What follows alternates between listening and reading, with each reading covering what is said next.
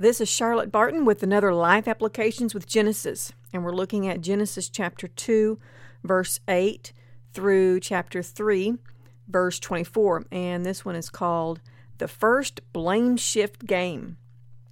So, the first blame shift game occurred in the first home on the earth and in the first marriage in existence. And we still tend to blame shift even today at this time in history. And we we often are quick to find a way to to blame a spouse, another person, a circumstance, or something else, you know, for our mistakes.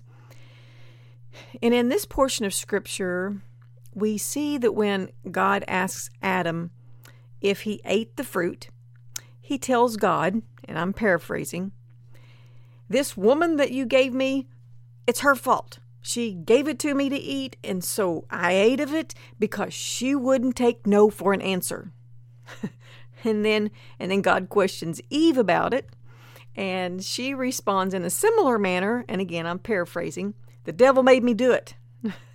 we we start the learn we start to learn the blame shift game at a very young age. And as I was a school teacher for many years, I seen this skillfully used, even in the preschool age children. And they they usually were quick to put the blame on someone else.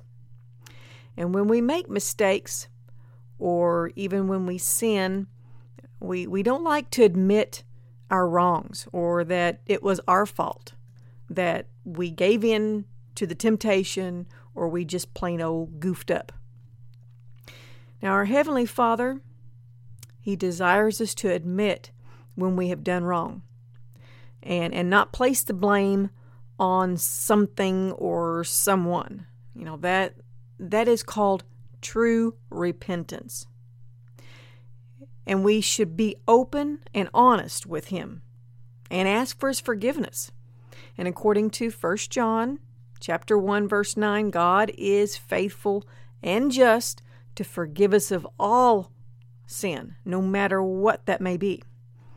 And likewise with others in our lives when, when we have done wrong or messed up, whether it's, you know, in action or in words or whatever, let's be careful to not place the blame elsewhere, but just simply own up to it.